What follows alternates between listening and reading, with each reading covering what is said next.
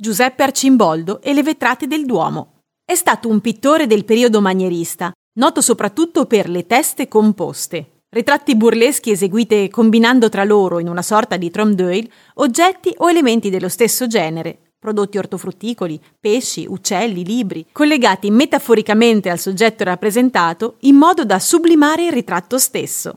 Nacque a Milano il 5 aprile 1526, figlio di Biagio, pittore accreditato presso la veneranda fabbrica del Duomo. Presso la bottega paterna, Giuseppe iniziò la sua attività artistica verso il 1549, anno in cui lo sappiamo impegnato nel disegno di cartoni che dovevano servire per la costruzione delle vetrate del Duomo di Milano. La città lo vide dunque interessarsi a diverse bizzarrie e sicuramente tra queste avranno avuto un posto di rilievo le caricature fisionomiche rese dal soggiorno milanese di Leonardo. Dopo la permanenza a Vienna e Praga nel 1587 ottenne il permesso di tornare nella sua Milano. Gli anni del secondo periodo milanese furono ancora ricchi di impegno e di successi. A tale periodo risalgono i dipinti della ninfa Flora e di Rodolfo II in veste di Vertunno.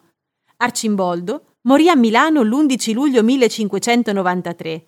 La causa della morte, riportata nella documentazione conservata presso l'Archivio di Stato di Milano, è da attribuire a complicanze derivanti da ritenzione urinaria acuta e calcolosi renale, con ogni probabilità fu tumulato nella cripta di famiglia del Duomo.